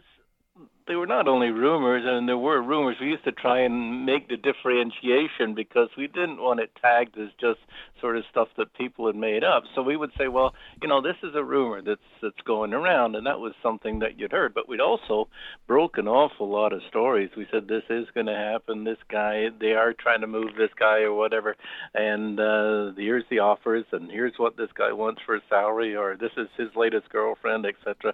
All those kind of things were factual as well. well. So what we really tried to do, and John Shannon, the guy who put the show together, was break down the barrier between the viewer and the viewed, so that people who were watching it could feel that they were sort of the part of the conversation and they were listening to an inside hockey discussion. And we tried to make sure that all those things were as accurate as could be. And if they weren't accurate, then we said, well, this is a rumor. people like the rumors as well. And we didn't need to make them up. I mean, there was just so many of them. And the lifestyles that we lived, all the people on the panel just uh, lived and breathed hockey, basically, sometimes to the detriment of the family life. But you know, we all traveled around. We all knew pretty well everybody in hockey. We certainly knew anybody who was worth knowing in hockey and in many cases uh, it was the reverse of what happens when you break into hockey as a reporter, writer, whatever. You go into a room and and you know who these guys are, but they don't have any clue who you are. And it got to the point where we would walk in a room and these guys knew who we were, and we didn't know who they were if they were younger players coming up. You know, you'd have a player come up and Sure. say hi to you, and you Yeah. had no idea who he was, you know, Right. and that sort of stuff. Because the players never missed it either, you know, to the point that on those Western games that you talk about, the ones with Bure and that, the players started insisting that they do their pregame warm up at a time that would allow them to get off the ice in order to watch that show because nobody Right. ever wanted to miss it and they all watched it and the referees watched it and the Lions everybody in hockey watched that show. and it's funny you talk about how I said rumors too, because I was watching one last night, and it was a post trade deadline one, and I think it was either JD or Hughson were going on about how they were so annoyed with rumors and rumors, Oh, yeah. and then you came in and you're like, well, no, you see what happens is, is there are all these deals, but then they get another guy, so then those deals don't happen, and it was interesting. You guys record kind of battling on the show about whether or not they were rumors or or how to deal with rumors. That's pretty interesting. Some of the old Yeah, well, ones that are out there. Hughson was a little bit different in that he was just attached really to that one team, and he was sort of stuck out on the West Coast, where the others of us traveled all around, and so Huey didn't really meet that many other people on a regular basis. He too, of course, was known by everybody, and he knew all the GMs there, but he wouldn't see them as often as we would, and it wasn't his job to call them up all week long to talk to the coaches and GMs in different cities, and uh, and so he didn't like it that we did all these things. But I think he was he was a really nice guy. I don't really mean to criticize him, but he wasn't uh, really like the rest of us. I think I characterized it as being the book, and that he he was uh, he was like an Irish setter in a pit bull conference. You know. It's it's interesting too because I was thinking about Ron MacLean last night, and I was thinking about his job on a Saturday night. Like first, he's got to try to keep Don Cherry on task and keep that thing right. And every time it'd be, how much time do I got left? What? Ah, you know, and then yeah, yeah. and then he, he gets a little bit of a break, and then after the second period, it's you know moderating this panel. You know, three, Yep. four guys all over the country. You know, not ex- the same technology we have today either, and we got people in Montreal, Vancouver, New York, Toronto, all over. So it's really an incredible job what Ron did, right? It was, and that technology that you mentioned was new when that show started. I mean, it's not uncommon these days. You can watch those guys on TSN and uh, ESPN and everything, and they have those boxes and different guys here and there. But when we started that, John Shannon started that, that was new, and people were amazed that we could do that. And it wasn't easily done because you had to get all these separate feeds and put them all together. And sometimes, as I mentioned in the book, you're, you know, in a little Bob's Organic TV studio in the remote area of Denver or something, and and you're putting this together, and they're trying to get hooked up with the guys in Toronto, and JD's coming from New York, and Huey probably from Vancouver, and you know, you put all this together, and and it was a technological marvel that they did it. It came very close a couple of times to not doing it, but we always managed. But MacLean's job changed substantially over the years, and in the beginning, uh, when John Shannon set it all up, he was supposed to just be a traffic cop. Was Ron? He was just supposed to say, "You go next, you go next, you go next," that sort of thing, just like moving the cars along. But then, as it went on, he more and more wanted to become one of the drivers himself, and he started getting involved. And so we used to just ha- get involved with him, and so it would sometimes side with two people on one side and two on the other, and Ron would go with the guy who was outnumbered at the time, and uh, and he was very clever with his puns, and he was quick-witted and everything. But I, I think at the end, towards the end, he sort of started to get kind of bored with uh, not having a more significant role, so he just took a significant role and and it didn't make anybody or everybody happy and especially somebody like Eric Duhatschek who was no doubt the hardest worker of our group and would come in with enough stuff to fill a half hour and and we've only got eight minutes and we got to split it four ways or three ways at least four ways if Ron was deciding to stick it and and didn't get to stuff and and we would go to Ron before and say, "Here's all the things we've got," and sometimes we didn't get to it because of uh, his idea of what we should be talking about, and he brought up things that we had no intention of talking about, nor any desire to talk about sometimes. and so there there got to be a little bit of a conflict at the end, but you would never know it by watching it on TV. I don't think. I was watching one last night, and so you guys are talking about the the crease rule. Uh, John Davidson has all these different scenarios about if this happens, is it a goal or not? If this ha- and you're all over it. You're like, yep, yep, no, yep. You're you're you're, you're just nailing them, right? and uh, and it gets to the end of the conversation, and I'm not. It might have actually it might have been uh, Hughson who says, "We could not have the Stanley Cup decided on this rule." And then, oh yeah, two years later, yeah. right down the street from me in Buffalo, it surely Yeah. was, right? I mean, that's the kind, was, and that's the kind of things that happened on this thing. I mean, you guys were all over it. I got, I, yeah. you know, I don't remember that show, but I don't doubt that I'll send you the link. Yeah, I can send you the link to that one because I just watched it last night. I don't want to, don't want to be reminded of those shows. I look back at my uh, droopy mustache. And Oh, you had the weirdo mustache going for sure. You had it going for sure. granny glasses, and it reminds me of when I had hair and things like that. You know, so, uh, don't look good. uh, but some of them are on uh, on YouTube. I guess you can.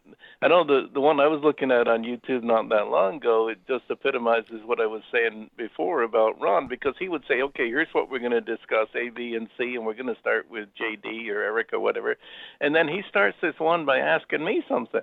And I say to him right off the bat, I say, "What? You're starting with me?"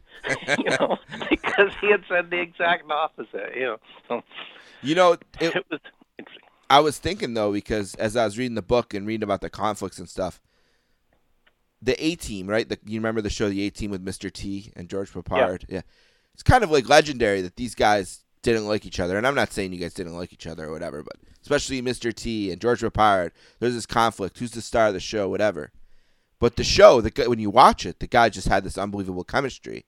And I'm reading this book and I'm hearing about this off screen and this off screen, and then I'm watching them as I'm reading, you know, old ones on YouTube, and I'm like, man, no matter what was going on, you know, like if I'm reading, say, about 96 and, oh, this producer off the screen, and then I, I watch one from 96, I'm like, man, despite what's going on, when those eight minutes were on and the lights were on, the chemistry was unbelievable. It's like, the you know, like you said, the whole hockey world stopped and watched it.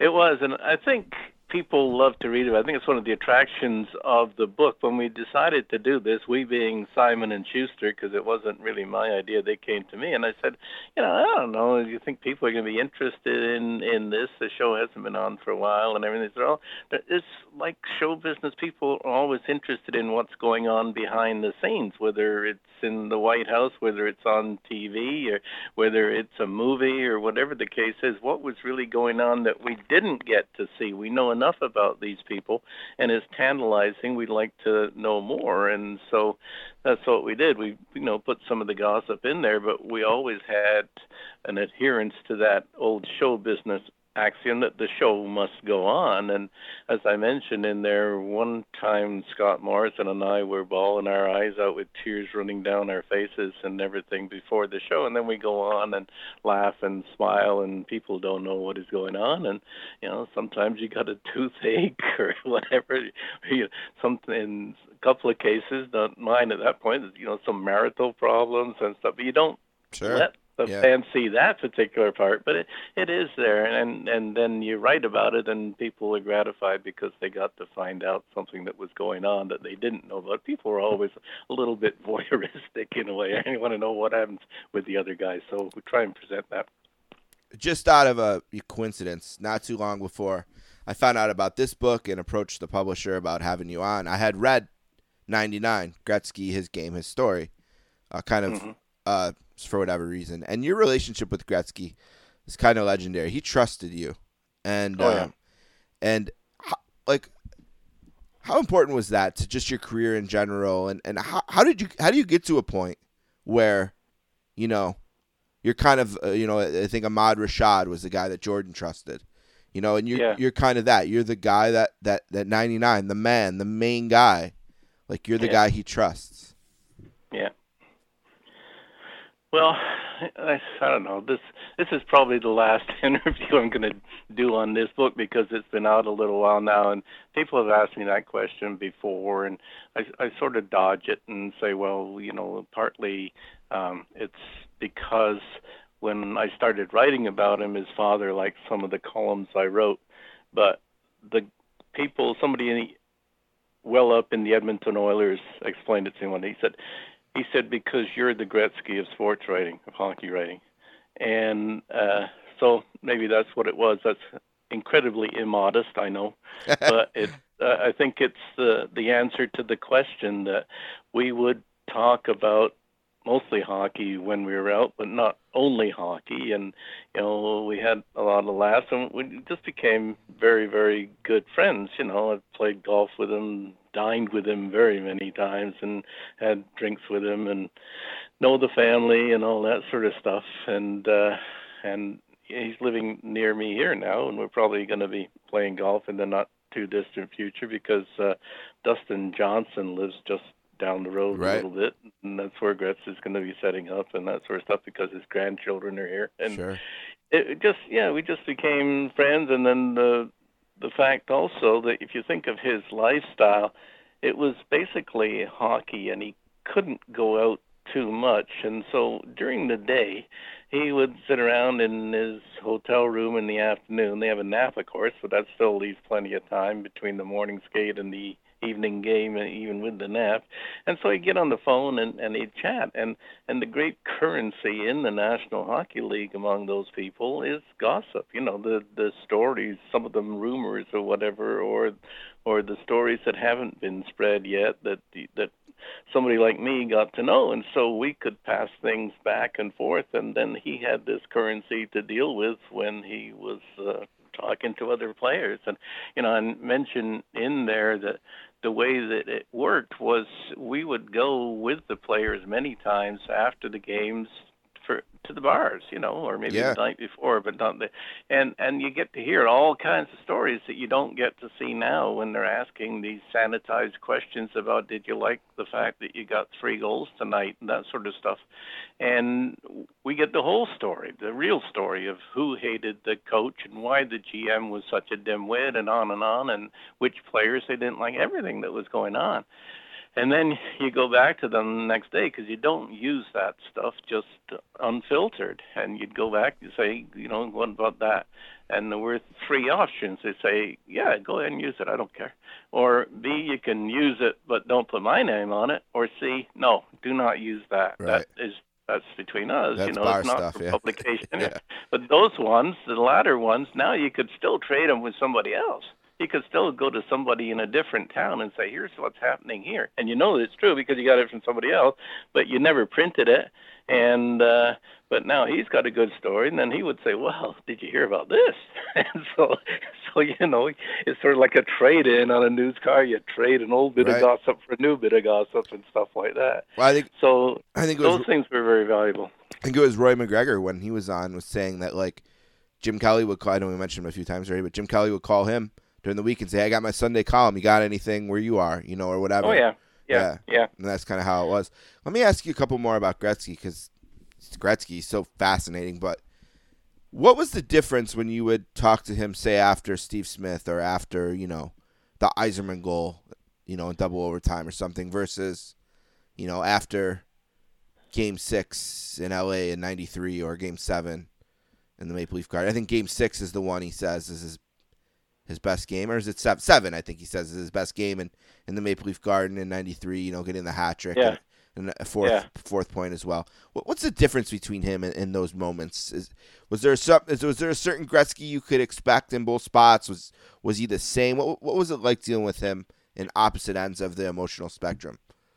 Well, he was usually just pretty straightforward after the game because there would be quite a mob there, and and he would just give the pretty common answers.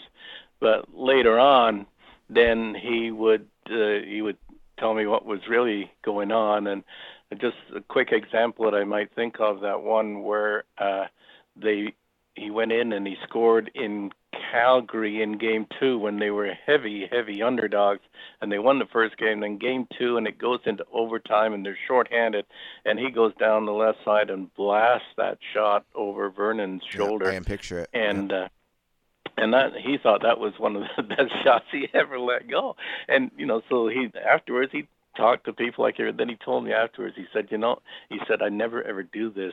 But he said, as I skated around behind the bench, had the guy who runs the Zamboni was sitting there, and I yelled at him, "You can take the ice out now, because there won't be any more games here this year."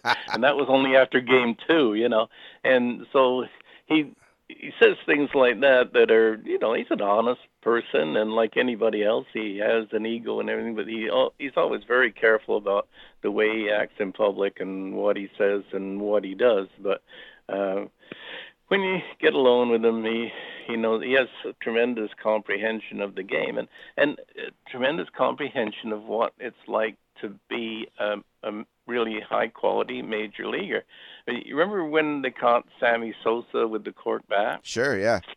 and and there was a great debate going on about whether he knew or he didn't. He always said he didn't know, you know. Yeah, he had that one for the uh, fans and in batting yeah. practice, and yeah, yeah, picked And- it up by mistake. And yeah. uh, and I said to Gretz, I said, you know, maybe he didn't know. He said, Al, he knew. He's the professional player.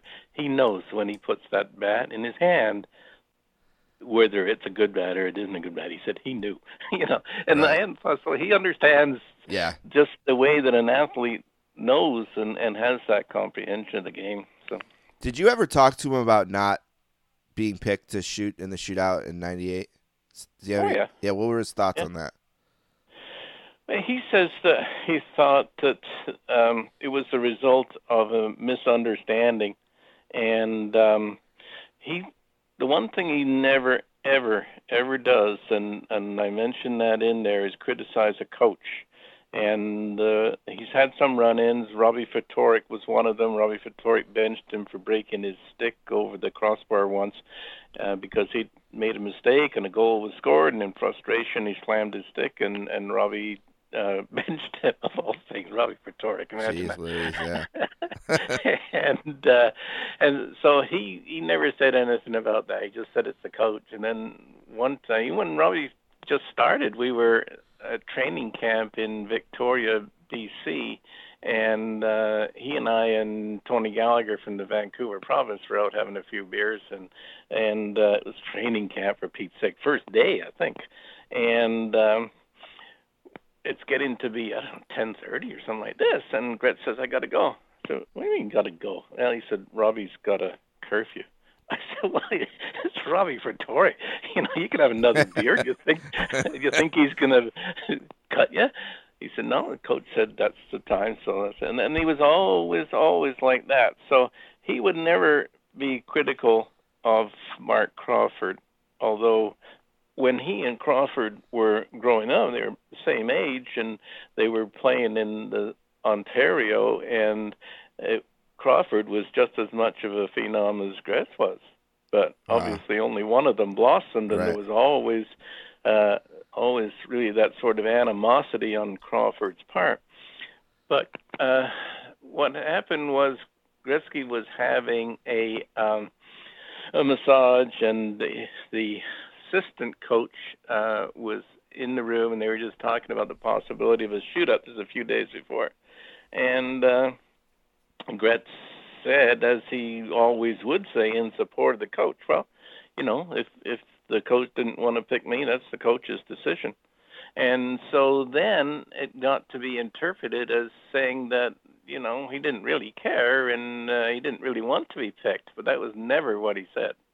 And uh, so I uh, that was that was what that was all about. I mean, he was upset, obviously, very very upset, but he never publicly upset about it, and uh, he thinks that's how it happened.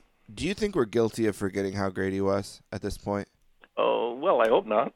I'm certainly not. When I see the records, because they still pop up every so often Right. when somebody does something that's approaching him, like Ovechkin. Now they're saying, well, you know, Ovechkin may pass his goals if he goes at a phenomenal rate for a number of years and everything. But when you think about what he actually did and all the assists that go in with the goals and how far ahead he is of number two in any category, pretty well. You just say, boy, you know, th- this is like Cy Young's 511 wins. Nobody's going to break this, you know. 292 for 511 sure. wins. Nobody's ever getting 293 points in a season, right? I mean, that that's forget it. the the points were just Yeah. uh, incredible. And you know, in those days when you had pools, you could either draft Gretzky's goals or Gretzky's assists. You weren't allowed to draft Gretzky because that was basically a pool winner right there. you know. Right. And uh, so yeah, and and the the things that he did over the years that I saw him do because I was fortunate enough to work for a newspaper that used to send me wherever the main things in hockey were happening and especially if they were happening in the West, because I was a fairly quick writer, and and with the deadlines, you need to have somebody can get it in in a hurry, and and so I was lucky enough to be pretty well all of his major events, and uh, you know, it's it's one of the highlights of my profession, if not his. Gretzky has the most points in a season, 215, obviously. And um, Yeah. he also has the second most in a season, the third most, and the fourth most. Yeah. And him and Yeah. Mario have the 13 most. Right? It's either him or Mario in the top 13. So, Uh, yeah, well, I think there's only only four people that have ever broken the 200 point barrier, I think, and it was Gretzky all four times. correct. 215, 212, 208, and 205. Yeah. Four times, yeah.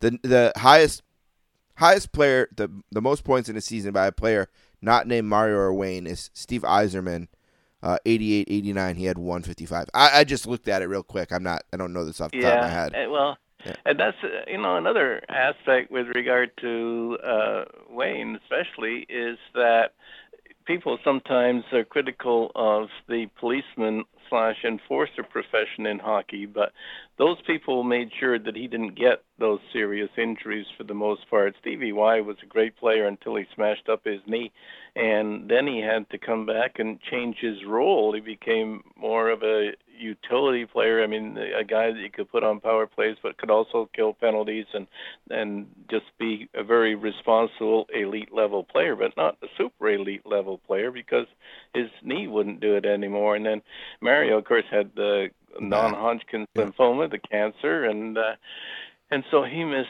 seasons. And uh, but Gretzky, mostly because of uh, Dave Semenko and Marty McSorley, was allowed to play as he could. And the only time he got seriously injured was when Gary Suter ran him from behind and and cracked the C6 vertebrae in his uh, back uh, in an international game where uh, there's no fighting allowed. and uh, you know, you one often wonders what Gary Suter would have done if he'd been in an international game because he'd have been picking or a national regular NHL game, he'd Sure. picking up pieces of himself.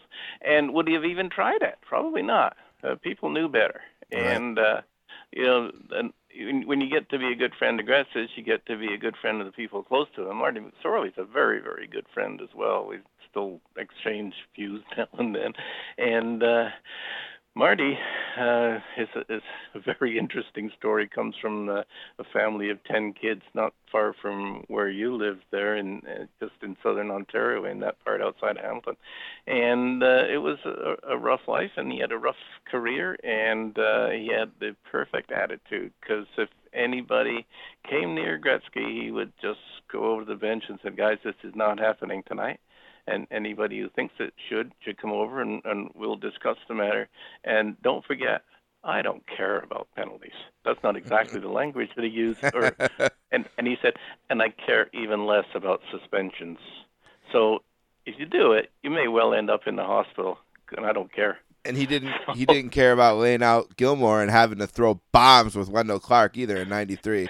It's maybe the best yeah, fight I've ever G- seen. Gilmour uh, Gilmour head butted him. Gilmour should have been tossed out of that series, but Gilmour got away with it. And I, I like Dougie too. Dougie's one of my very very favorite people as well. So uh, that's that's the problem, you know, when you get to be a a, a person who does that kind of job. I do. People say, "Who's your favorite team?" You know, or, or if they accuse you of having a favorite Sure. team, either one. You're in say, the bag no, for no, the no. Leafs, sir. You're in the Yeah. bag for this team, yeah.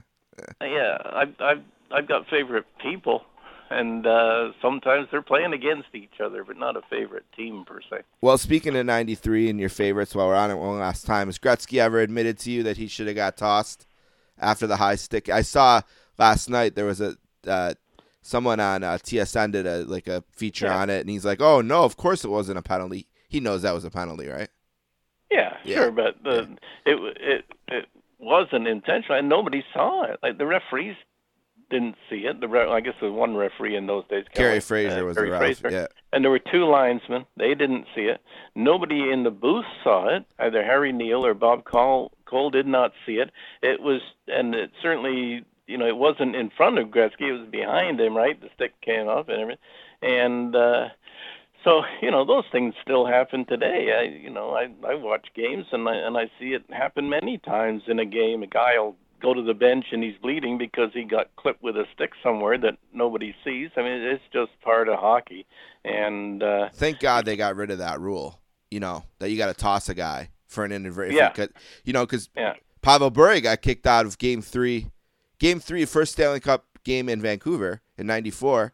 He scores a goal on a breakaway in the first minute, and then high sticks. I think it was Jay Wells of all people, and he's out of the game. You know, and he's out of the game. It's like, oh my God, are we kidding? Um, the sportscaster. Yeah, and they also did away with the ones where it's a follow through as well, because Right. you can't expect a guy to just sort of you if he follows through and doesn't know. And yeah, hockey is a rough game; it has a lot of physical contact, and people are carrying these sticks, and sometimes it's very unfortunate. Bryan Berard lost an eye, but uh, Hossa certainly didn't do it intentionally and shouldn't have been banned from any games. And uh, it, it's it was a follow through, and Berard had to be behind. And you know these things happen, and and that happened. It just astounds me that 25 or more years later now. Leafs fans are still whining about this. Uh, what about you know those Calgary? hurt. Those hurt. Calgary scored a, a goal that wasn't allowed, and they put the picture in the in the Calgary Sun the next day of the puck in the net, but it had gone in the corner and come out, and it was never allowed, and that would have perhaps won them a Stanley Cup. And it wasn't as if this was a goal that was disallowed or allowed, or and this was just a penalty. And and so this, but- an admission that if you if the whole team is playing against us, then we can't beat them. We can only beat them if we if they don't have their star. Is Well, to be saying? fair, uh, well, to be fair, it was a, in a shorthanded situation, so it would have no longer been a penalty, and Gretzky scored to end the game seven seconds after it. I mean, Yeah. to be fair, the game wouldn't have ended that way, but there's no guarantee it would have ended in Toronto's favor. Yeah. Hey, look at you're asking the wrong guy to defend the Leafs. Trust me, as a Buffalo boy. I've had this discussion with my son, who's every bit as rabid a Leafs fan as you are. yeah, uh, yeah. Um, look at. I hope they never win ever again. So, uh, but I think they got. I I understand that those ones sting.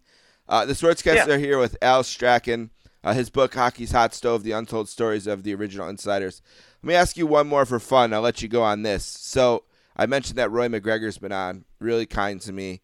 He's a Tom Thomson expert. We I had him in one Yeah. time and we broke down the tragically hip song Three Pistols, which is about Tom Thomson. He schooled me on that. Uh-huh. But this is what he said, and it tickled me as a Bure fan. He said that the greatest game he ever watched a hockey player play was Bure in the final of the 98 Olympics, which, you know, I said to him, well, what about the semifinal when he scored five goals? You're saying the best game you ever seen was the final that he played when he didn't score any. They lost 1 nothing to Hasek. He's like, yeah, trust me, it's the best game I ever seen anyone play. So, Huh. what say you? What's the best game you ever seen anyone play? Oh, that's that's an awfully tough question without I know I put you on the, the spot. without doing any research, just because. Well, just for fun so, though. What's one that so sticks many. out? Yeah, what's You're one just- that sticks out? Give us a good one. Well, uh, uh, some of the, the best games I think maybe was the third game of the Canada Cup Series, where all yeah, where they all went six five, Right. and where uh, Gretzky set up Mario for the winning goal there, Sure. and, Yeah. and Dale Hawerchuk, the late Dale Hawerchuk, uh, just God sort of hooked the guy that might be going back, and uh, and Murphy was wide open as well, Larry Murphy, and uh, and of course, as Gret said, Murphy had no more chance of getting that pass than my father, who was sitting in the fourth row. yeah, it's going to Mario. yeah, but he saw him obviously, and and uh, it was just maybe the, because it was such the a culmination of such a tremendous series with so many things had gone on. That was the first time that Gretzky and Mario became close friends, really. And uh, Mario listened to Wayne, and and uh, they accepted Keenan's responsibilities to, by you know just little things, just standing beside him when and starting the practices and things like that, sort of saying we're we're on this guy's side and we're all in this together, and then and and how it started in kind of rocky fashion, and then Wayne and Mario had a chat, and Wayne just laid it out and said, "Look, Mario, you're the scorer. I know what you're trying to do. I, you know, I pass the puck and you pass it back to me. You know, and you, you're you're trying to share and all that sort of stuff, and trying to show me that you accept me as I accept you and everything. But Mario, you are the scorer. When I pass you the puck, you shoot it. I'll get it to you. You just keep your stick in somewhere that it's available, and I'll put the Absolutely. Well, listen, this has been an honor for me. Again, the book is called Hockey's Hot Stove: The Untold Stories of the Original Insiders. Uh, it's available now where books are sold, as they say. Is there anything else you'd want to plug or mention? Well, the Gretzky, the '99 book, I think was awfully good as well. That's uh, perhaps my proudest achievement at the moment. And uh, you know, uh, if you are a Gretzky fan, I guarantee you, no matter how well you think you'll know him, you'll find out things in there that you didn't know, unless you read the book before. I just and I had just read it, and it is it is great.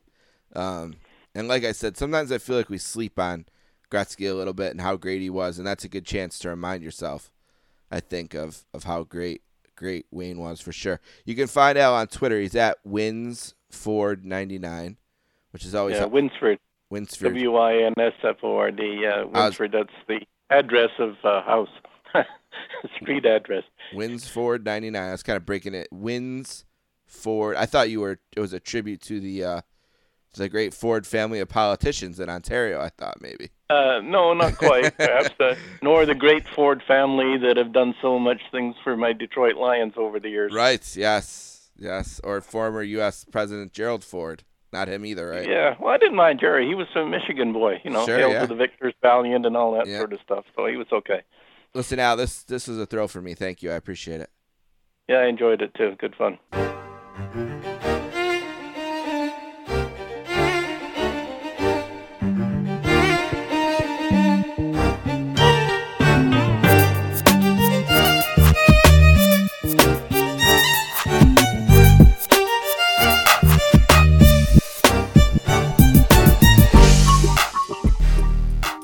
Want to thank Al Strachan and Joe Buck for being on the podcast today. Don't forget you can find this episode and all episodes of the Sportscasters on our SoundCloud page. It's soundcloud.com slash sports dash casters. You can also find us on Twitter at sports underscore casters. Email me, the sportscasters at gmail.com. Don't forget about my good friend Peter Winson. Greetings from Allentown. His podcast at GF Allentown Pod. New episodes every Thursday. And then usually on the weekend, it's GF Allentown Live with his friend Keithy. You can find both of those again at GF Allentown Pod and wherever you listen to this podcast. Check out Adrian Dater at A Dater on Twitter. He's doing all things Avalanche on the great Colorado Hockey ColoradoHockeyNow.com. Check that out. Real quick, a few different shows I'm going to be on this week. Of course, you got the Sportscasters here later in the week, the 24 inch podcast uh, will be released. Uh, it's me and Dave Rollins out in New Jersey. It's at the number two, the number four, the word inch, the word podcast on Twitter, two four inch podcast, and two four inch podcast at gmail.com as well. Uh, and this week we'll have a show on Mr. Wonderful Paul Orndorff and his two matches against Hulk Hogan on Saturday night's main event. Uh, so we'll do those uh, this week. Also, I'm going to be on a show on the Place to Be Nation pop feed called Making Mount Rushmore, the one that I mentioned in the interview with Joe Buck. I believe that's released on Monday as well, and that will be about the greatest sports play by play men and also the greatest color men. Recorded that last week, had fun doing that. Uh, also on Place to Be Nation wrestling feed tomorrow, I'll be on the flagship show with Justin and Scott, and we'll be talking about the 1991, November 91 MSG show, which was right in between Survivor Series 91 and that Tuesday in Texas.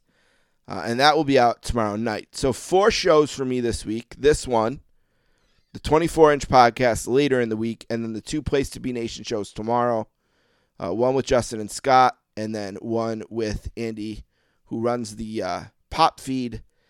And he had me on there with Scott and John D'Amato and Roger, uh, the Cowboy. If you know that world, you know those names. And we talk about the Mount Rushmore of announcers.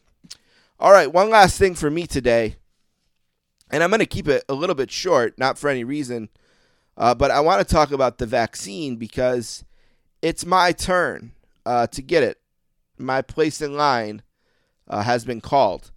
Here in New York, I believe we started with frontline workers, and then we moved into people, you know, over a certain age, and then that age lowered. And now it's to the point where I don't qualify qualify for the vaccine because of my age, but I do qualify because of my Crohn's disease and the surgeries I've had and that kind of thing. Uh, so I got a letter from the doctor this week, and now it's just a matter of, you know, finding someone who has the vaccine and getting the appointment and going to get it. And I just wanted to mention it because I know uh, there is some thought about this. You know, people don't want to get it, people do want to get it. And Joe and I were talking about it in the interview earlier. I certainly fall in the camp of absolutely cannot wait to get it. You know, I want to go to a ball game again. I want to go to a concert again. You know, I want to eat without a mask. I want to, you know, be at the grocery store without. I want just want to go back to life before the pandemic. And I believe that the way to do that is herd immunity, and the fastest way to herd immunity is these vaccines. Uh, so as soon as I can get an appointment, I'm going to get the vaccine. And I encourage my listeners to get it as well, but you do what's best for you. Because uh, I think that's, uh, I always think that that's been, uh, been the, uh, been the way of the of the um, pandemic. You know, it's the will of the people.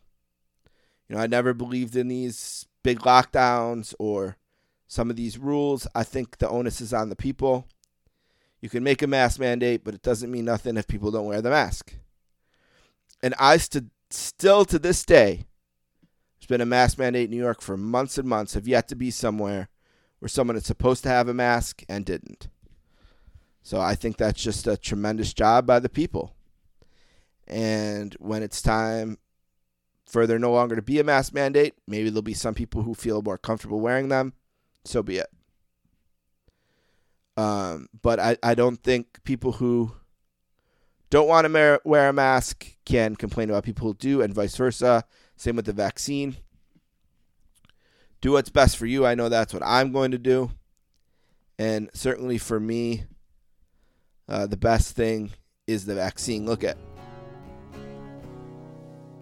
when we're talking about medicine and treatments and all that if I go down, it's not going to be the vaccine that take me down. There's going to be plenty of nasty stuff in my body already.